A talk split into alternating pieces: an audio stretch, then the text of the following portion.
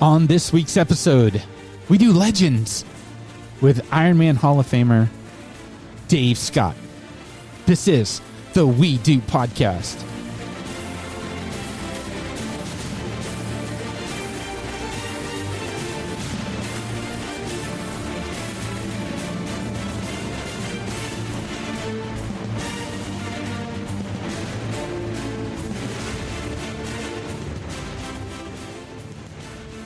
Hello, everybody, and welcome back to the We Do podcast. I am your host, Billy Price. The We Do podcast is brought to you by Graytech. Let's see what we can do together. Graytech is available anywhere you download your apps or go to graytech.com for more information. You heard me right, guys. I get to talk to one of my idols this week, none other than Ironman Hall of Famer Dave Scott. That's right, six time winner of the Ironman World Championship in Kona, Dave Scott. He was the first ever to go under 10 hours, nine hours, and then eight hours and 30 minutes in Kona. Not only did he win six times, he had second on three other occasions, and at the age of 42 years old, crossed the finish line in fifth place. I was pleased enough to get an hour of Dave Scott's time. So, over the next two weeks, we're going to divide that conversation and have you guys listen in on some of the cool stuff that's going on with Dave Scott. So, without further ado, I give you part one of the interview with Dave Scott. Coach, how are you doing today? well, uh, maybe I'll back up a little bit. It's been a bit a rough year. I yes, think, rough year for you know, not just the athletic realm, but the really the world. And you know, there's certain areas that have thrived. If you're in the liquor business or or bicycles, they've done well. But uh, yeah, it's been it's been a very difficult year. Yes. Uh, I, I, travel a lot, and, and, travel usually is to a camp or clinic or talk, and so those those went down to zero. And um, and just trying to sort of reformulate my business model, which we can get into. But yeah, yeah it's been a challenging year. So here we are, but you know, still duly optimistic. Yeah. Well, um, when you decided to start um, going from competing to coaching, how did you make that transition? Was it difficult? Well, I don't think I ever made the transition actually. uh, initially, when I uh, started out, I was teaching kids, and I was teaching kids in swimming, and I was a young teenager, and I seemed to have a knack for it. I, I I was always given the kids that were difficult. Yeah. Difficult personality wise, challenging wise. You know, their mothers were glad that they could get, get rid of them for a half hour and, and have a swim lesson.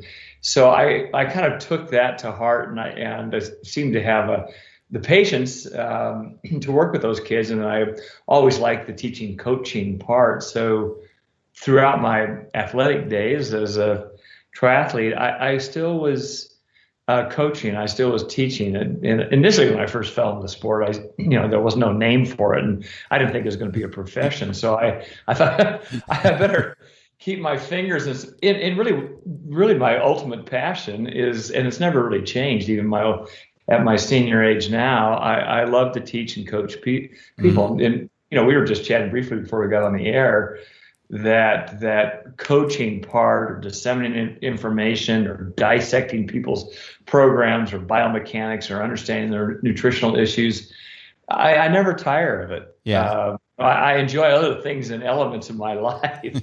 And I, I don't just read about triathletes and books that i select but uh, yeah it's still uh, it, it's it's been in transition for a long time, but the transition has overlapped my athletic career. So yeah. it, it, when I recognize that I'm no longer a professional athlete and I can't compete with the top, then uh, the coaching took a, a, bigger role. But yeah. I'll say as an advisor that coaching is somewhat segments me and I think anyone else that maybe offers other expertise. And I'm not trying to make it lofty by any means, but I, I enjoy giving advice. Yeah.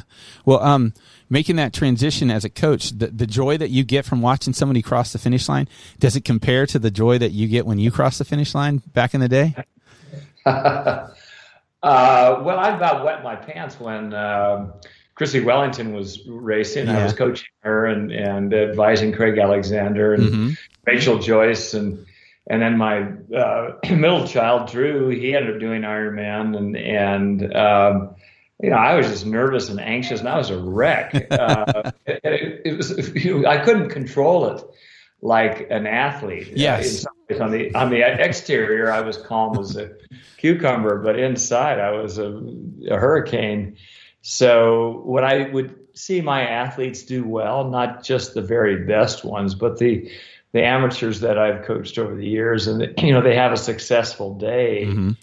Uh, yeah, I have great joy in that. Does it parallel my wins and and my career? Mm-hmm. Well, in some ways it does, but it's you know it's a, it's a different feeling. Right. And um, you know, I think when you're coaching, I'm I'm not mandating what they're doing. There's collaboration. Yeah. And bringing up Chrissie, when I first started coaching her, she she was already good. Same with Craig Alexander. Yeah. But and I would say this if she was on the air with us, she, she had some really bad flaws. And you know, here here is a world champion. I'm thinking, well, I can make her better. Yeah. But I, I better not muck her up. But um, uh, let's see what let, us see what we can work on. So that is in part collaboration, and also skewing her to my methodology. You know, you you always mm-hmm. want to go to athletes, and you look at the best athletes. What works for them? And if, as a coach or another competitor, if you're myopic to what your fellow competitors are doing, and you may not believe in it, but it's good to look at it and analyze it. Mm-hmm. So that analysis is really important. I took her schedule.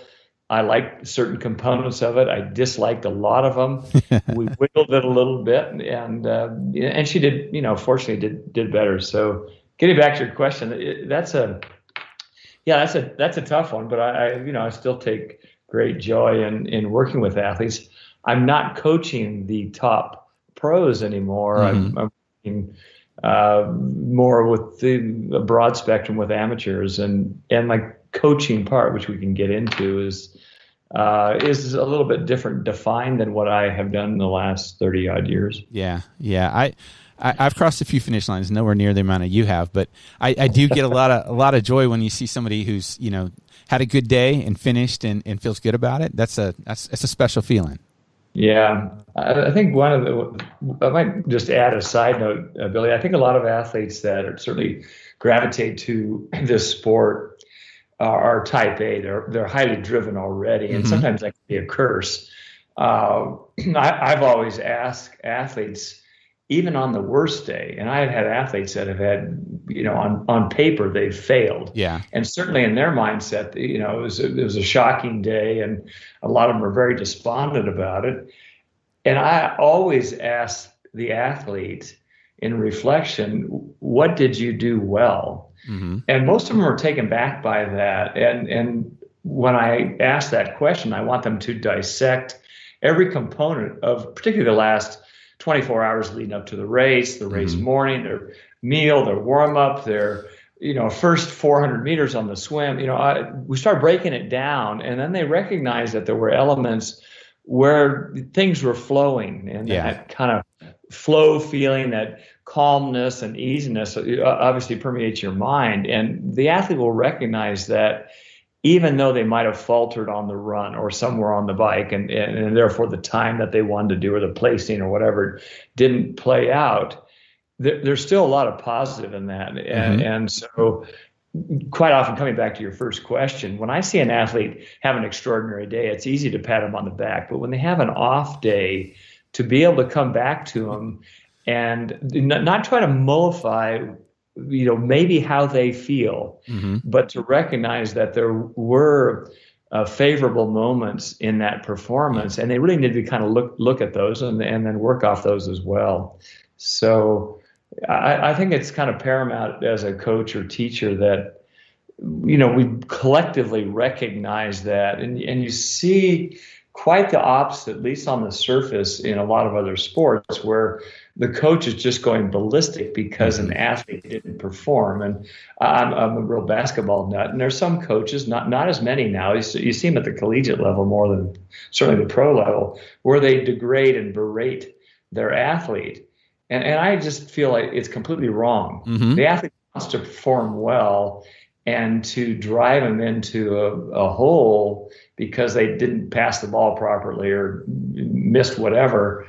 Uh, I think just it, it certainly doesn't instill confidence. No, and and my my daughter plays volleyball um, competitively, and a lot of times the coaches there like to go ballistic, and you and, and you you just wonder, are you getting the best out of your athlete? exactly. Exactly. Probably not.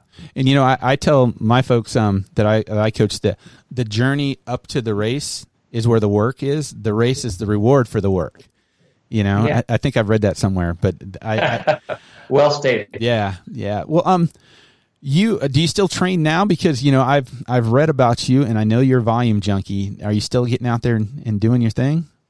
Well, uh, yeah, maybe the the the last point, the volume junkie. I'm, I'll kind of hang on that one just for a minute. Okay. For, for health reasons, um, yeah, I still train. I'm still pretty uh, crazed about training because it it actually con- controls my emotional and mental Yes. outlook, and that kind of creates this, you know, a satiety level within me where I've elevated that morphine-like endorphins that say, "Hey, I feel okay about life," and Mm-hmm. and you know, this pandemic has been a, a, brutal time Yes. for a lot of us, including myself, and, it, and it's like a roller coaster. So, yes, I do train. Uh, I sometimes miss a day, and actually, I missed uh, a Tuesday entirely just because of work-related things. But I usually do a little bit every day, and and it took me a long time, Billy, to get to this point. I uh, kind of wrestled with uh, de- really heavy levels of depression,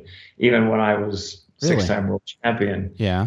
throughout the 80s and 90s, it was all or nothing. If I wanted to perform and and have a training day that said X and needed to go this far, this fast, and I couldn't do it at that level, I would end up procrastinating and and get down get down on myself. And if I had a 80 minute run and I could only do 40 minutes, that wasn't good enough, and I wouldn't do anything. Mm-hmm. And it's very similar to, you know, any kind of abusive behavior where people go over the top, and, and mine was full throttle or no throttle, Mm-hmm.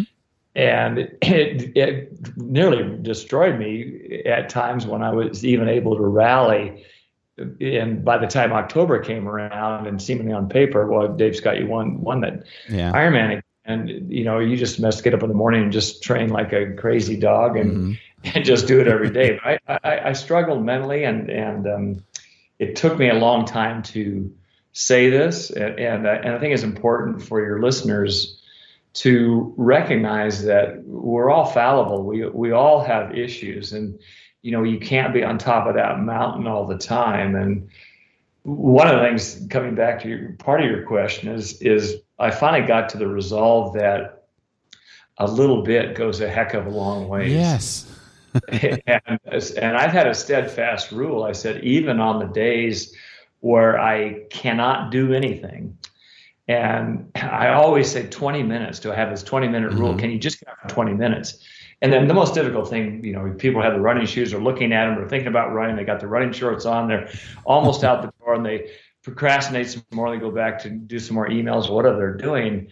And I just say, just get out there, you know, start walking. Yeah. Don't worry about pace. Take off your metrics, your whatever device you have on your wrist, and, and just go out and do it. And, and quite often, if you've allocated 20 minutes and that's all you have, by the time you get to about 15, you say, "Oh, wow, I feel decent." Let's go a little you- more. You can't let that go. You know, Uh-huh. the harmony that you feel, you're fighting this negativity, and, and I found this a lot with athletes. I found it with myself that I wasn't good enough. Uh, when I would go into this this uh, psychological demise in this cocoon, hmm I didn't want to talk to anyone. I didn't want to see anyone. And, you know, people would ask me to do a podcast and, and I, you know, at times I'd say, okay, but I, I was ripped up inside. Wow. So your question, I've kind of broadened it. I'll, let me, I'll maybe come back No, that's fine. Question. Yeah, I, I train and, uh, I I try to ride um, five days a week if I can. Okay. Uh, I enjoy riding outside because that gives me that higher endorphin lift as opposed to indoor Mhm. cycling. I sort of hobble on a run. Uh, I actually ran today five miles, but uh, pretty darn slow.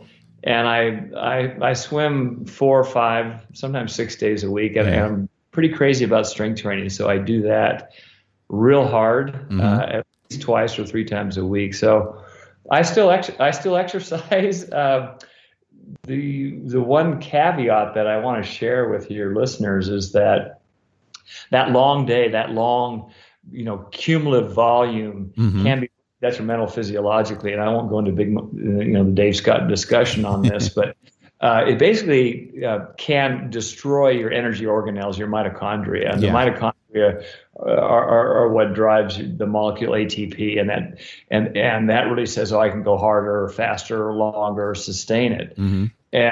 Um, I actually was giving talks on this because I was aware of the um, part arrhythmias that endurance athletes uh, were.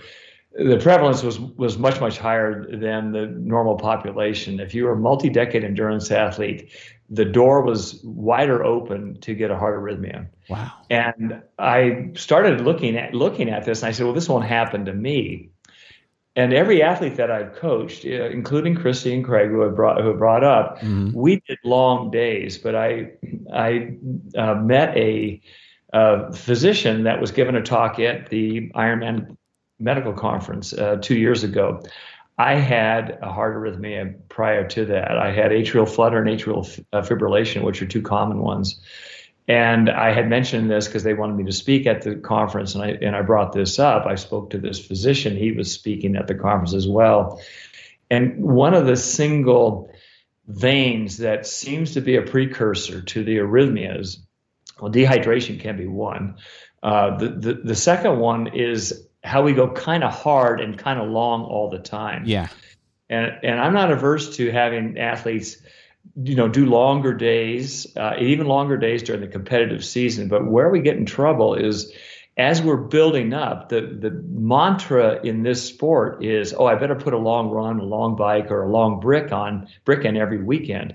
That's where athletes get in trouble because they're fit and the tendency to work harder and harder keeps going up. They go harder. Mhm. There's someone in their group if they've got a mate that's out there ready to race them. That that becomes the you know the driving the driving card.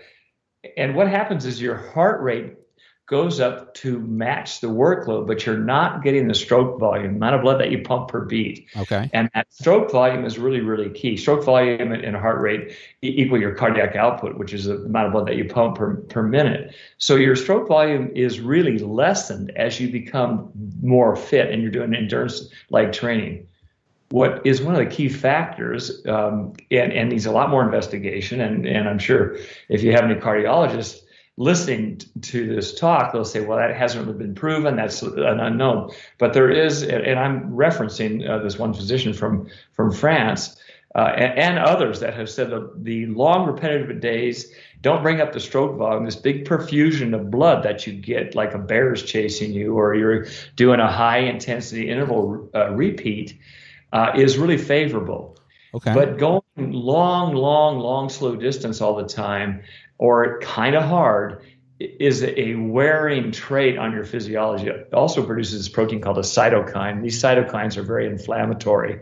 When you're doing segments of high intensity interval training, uh, that elevates the favorable kind of cytokine called a myokine. I know this sounds kind of technical. Uh, but what happens microscopically looking at the mitochondria is that a lot of athletes that go into their 70.3 or Ironman race, and it's their last one, their Super A race, they go longer, longer, longer, and they wear their mitochondria down. So the density of them and the functionality of them is reduced. And microscopically, it looks like someone's taken a hammer to this beautiful oval. yeah. And you look at a 10 year olds, and they're and you can look at a 35 year old who, ha- who has not done this because your mitochondria are, are, are turning over all the time. So I, I'm really big on this because I had, I had an arrhythmia. I had an ablation for the atrial flutter. They got rid of that, but I still had atrial fib. The second one that I had uh, to get rid of the fib, the electrophysiologist uh, came out and I was under anesthesia for 10 hours. He said, Well, you set another record. I was in your heart for seven hours. And I said, Well, I want to set a record here. so, um, the big summary of your question, Billy, was uh, I still train, but having these heart arrhythmias has really affected my capacity mm-hmm. to, to, my heart rate will elevate, but to come down off of that, and it, and it feels like I've got um, a constrictive band around my whole body, particularly when I'm swimming and running. I can yeah. get away it on the bike, but oh boy. Yeah. Some athletes that have had heart arrhythmias and they have an ablation for atrial fibrillation come back and they're good as gold. That's not the case with me. Gotcha. I still exercise because I need it. It makes me feel good, mm-hmm. even though I still want to catch that person in front of me. Yeah. you know that makes sense because um, there's some coaches here in Central Florida that will be training for the same distance that um, that I'm coaching, and their athletes are like, "Wait, you're only doing you know a two and a half or a three hour bike? I've got a six hour bike today." You know, and and, and it makes sense that the, the Ironman philosophy is something that you know we've gotten from you, so that makes total sense now. Well, and again, I think there's a. Uh, I, I had these down periods, which I mentioned partly for psychological reasons. So I was always kind of building up as I was getting closer uh, to July, August, September, October, and so I wasn't going eight months out of the year full tilt. Yeah. And I wasn't fatigued going to that last little bit. So I did longer days. And I, I guess my final recommendation for your athletes and anyone else is that when you're fit and you're building up for that race, you don't enhance your aerobic uh, plumbing. Your capillary density go, doesn't go up. Your red blood blood volume doesn't go up. Mitochondria, as I mentioned, are, are wrecked you're fine doing a longer bike ride or a longer run, but don't put them week to week to week. Yeah. You know, my suggestion is that maybe you have a couple uh, each month because it also you're, you're, training your your system mentally, but also nutritionally on what what your demands are, and you're giving yourself an opportunity to recover from that day. And and the problem with the fit athlete is that they can clobber themselves on the weekend and say, "Oh, I got to get back on it on Monday," mm-hmm. and they're kind of decimated from the weekend, but yet everyone they're they're they're told I got to you know I've got to pick up my game and and you know I've seen this many many years not racing in Kona where athletes are just so flogged and fatigued before they get to the starting line and and where it unravels is generally not quite often you, you won't see this necessarily in pace because the athlete hangs on or watts or whatever you're looking at but it falls off in the last quarter of the bike and then when they get to the run, their their their run is shockingly bad. and you're seeing athletes earlier in the year that might have a good Ironman or a good 70.3, but it's kind of caught up to them. Yeah. And I think this is the reasons why. Dave Scott provides full service coaching and performance consultations for motivated triathletes of all abilities, from Ironman professionals to aspiring age groupers. Dave Scott will make you a faster triathlete. To find out more information, visit davescottinc.com and tell Dave you heard it in the We Do podcast. Proven results guaranteed. Well, let's lighten it up a little bit. And um, I found this out about you that you did your very first triathlon in San Francisco way back, and it was a nine mile bike and a four mile run. And I couldn't believe the prize money for that race. You want to share a little story about that? That was crazy. well, this is before you were born, but it was uh, 1976. Yeah. And um, the, the, sport didn't have a name; it was just an event. Yeah. And I, I was um, still in college. I was coaching a masters swim team that I had started in um, Davis, California, and I said, "Let's go down to this event." And it did start off with it wasn't accurately measured. There were no aid stations. There were no police. There wasn't a transition area. Uh-huh. It was just a bike on the ground. Uh, it was around nine miles on the bike. There's no rules. Go through the intersections. At the time, the Embarcadero, which is a, a glorious uh, uh, tourist tra- attraction was a real dilapidated area. Okay. And it was kind of a sketchy place to have a race, but we, we rode along the Embarcadero, big holes in the road, railroad tracks, and and uh, roughly nine miles. And then the the run was second I wasn't going to do the run. I had a group of my athletes that I was coaching, including my sister, and I didn't really know anything about drafting. I told my sister she was good athlete. I said, just sit on my wheel. I, I know you can draft. And yeah. as soon as the gun went off, I just took off. You know, I could see these fast guys are all donned in their cycling gear. And I said, well, I got to stay up with these guys. And I lost her. So I was going to sit out the run. But then I, I, and to this day, I'm not really sure. I, I was just kind of wearing, you know, tennis shoes or something. And I went, I put my bike down. This is T1 and I said, Well, I'm on a run. My knee feels okay. And I went over to my car, opened up the trunk, pulled out another set of shoes. I know I'd gone river rafting in those shoes. So they were hardly good running shoes, but I thought they were they were better for running. so I, I went out on the chase on the run and then the swim. This was in November. And of course, no wetsuits way back when. This is San Francisco Bay. Uh, mm-hmm. Uh, I, I, my recollection is the water was 56 or 57 degrees uh, Fahrenheit. And I, I know there were three or four people, uh, three guys ahead of me. I saw one that was hanging on this chain that was the anchor of a ship moored in the bay in Aquatic Cove. And I, he was kind of hanging on it. I thought, well, he's having trouble. But by then I was in my competitive zone and I sort of hollered at him without really wanting to hear his response. I thought, well, someone's going to pick him up. And I kept going. So anyway, I, I won that, won that race. And, uh, we were all hypothermic afterwards. We had every stitch of clothes on, clothing on, and the race director, this guy, I never forget his name, is Buck Swanek, and Buck Swanek was a Marine. He's standing out there in his little swim brief, like nothing. Uh-huh. He did the race, and they got down to the end. I was the winner, and, mm-hmm. and they said we've got Dave Scott from Davis, California, and and it was around Thanksgiving time. So he sort of turns around. He said, "Well, we, we've got this super prize for you," and it was a it was a frozen turkey. so uh, he, he, just sort of shot put it at me, and that was my first triathlon award. Yeah, so fun. Got to do more of these. So quite a day. Yeah. Well, you know, um, if we do have athletes from all walks of life, what piece of advice would you give someone who's either just starting out or new to the sport and, and is interested in it? What, what kind of advice would you give them? Uh, I'll say it's multi-layered. Um, yeah. It's it's really helpful to get swim technique. If you don't have a swimming background, to have a good technical coach advisor that can really work on your stroke, not not you know, I think there's a lot of great stuff on YouTube. I have a YouTube channel and and I have a, a, lot of videos on on swim technique, but having eyes on is really helpful and also to have yourself videotaped. So I, I think a lot of athletes have a tendency to always try to go slow. They're very, very methodical. They don't have good body position. Their arms cross over in the front, and and swimming can be very frustrating. So you get you get some refined technique. You know that will really expedite your program.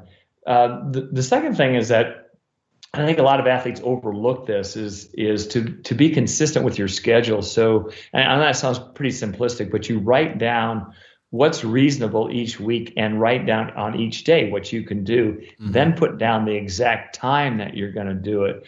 I, I always allow uh, on two of the days if you know you've got family things you have other obligations you have things that come up is there an alternative time so if you're a morning exercise person you say i got i'm going to do my run at six doesn't happen could you do it at 5 p.m. So I, I think it's important to have a written calendar. Yeah. You put that in front of you because that that becomes kind of your your guide, and you have a little bit of latitude and flexibility. And don't worry if you can't get it all in. You do that 20 minute rule that I mentioned, and you're going to feel a lot better. Um, and then the the third area, which I think a, a, a, lot of triathletes overlook, and you can do a lot of home uh, exercises, is to work on your range of motion, your mobility, mm-hmm. and the mobility in the three key areas that that both genders have trouble. And I'll say the men are generally by far the worst than than the, their women counterparts. The shoulders or rotator cuff are really, really tight. And So your range of motion quite often impedes your ability to perform well. The second area is the middle part of your back, your thoracic spine, to get thoracic spine extension and also a little bit of rotation, which you actually you have a little bit in all the sports, and people will think, well, yeah, I'm rotating when I'm swimming, so that's recognizable. But your shoulders rotate when you run as well. And then the last one, and they're all interlocked. We're not robots. So the last one is your hips. Mm-hmm. And, and, your hip mobility and your quad flexibility is, is really key. So mobility generally refers to your natural range of mo- motion. You have to apply a little more gentle force, force is a tough word, on those areas. It doesn't take much. Uh, and then increase your range of motion. Most athletes, and I, I, see this with athletes in their 20s, they've lost the ability to get hip extension. And so they run with a real shuffle. Yeah. Uh, they don't have any knee flexion at all because they can't get their leg back. And, and, and they're stiff in their body you see older folks, and I can say older folks, certainly in their 50s and 60s, and my, my age mm-hmm. decade, 70s and 80s, where they become internally rotated with their shoulders, their head starts looking down, mm-hmm. and you, you watch the elderly walk, they're looking at the ground. I say, yeah. you know, I've got a 96 year old dad, and I said, come on, dad, get your eyes up. You're looking down at your, I don't know what you're looking down, but look high. Yeah. Uh, uh, so those three areas are, are really key, and and just the general strength area is, and I'll say a general strength program is really helpful. I, have got a lot of videos on uh, using stretch cords. So can, those are great to use at yeah. home and develop a home program. And uh, so I, I'm kind of nutty about that, as we talked about at the beginning. that it's kind of key that that they do that. And, and and maybe the last thing is don't run away from your weaknesses. Mm-hmm. You know, you, you know, I hear a lot of people, oh, I hate running, but I want to do a triathlon. I said, well, learn learn to enjoy running. You know, you there there are days if you're not comparing yourself with the other athlete in your age group or, the, or your neighbor, mm-hmm. there's days you have this fluidity, this easiness, and I think it's important to recognize the adjectives that describe that easiness within yourself, because then you're going to start recognizing you know, eh, joy is a broad word, but you'll recognize the, you know, the, the beautiful feeling that you have doing all three.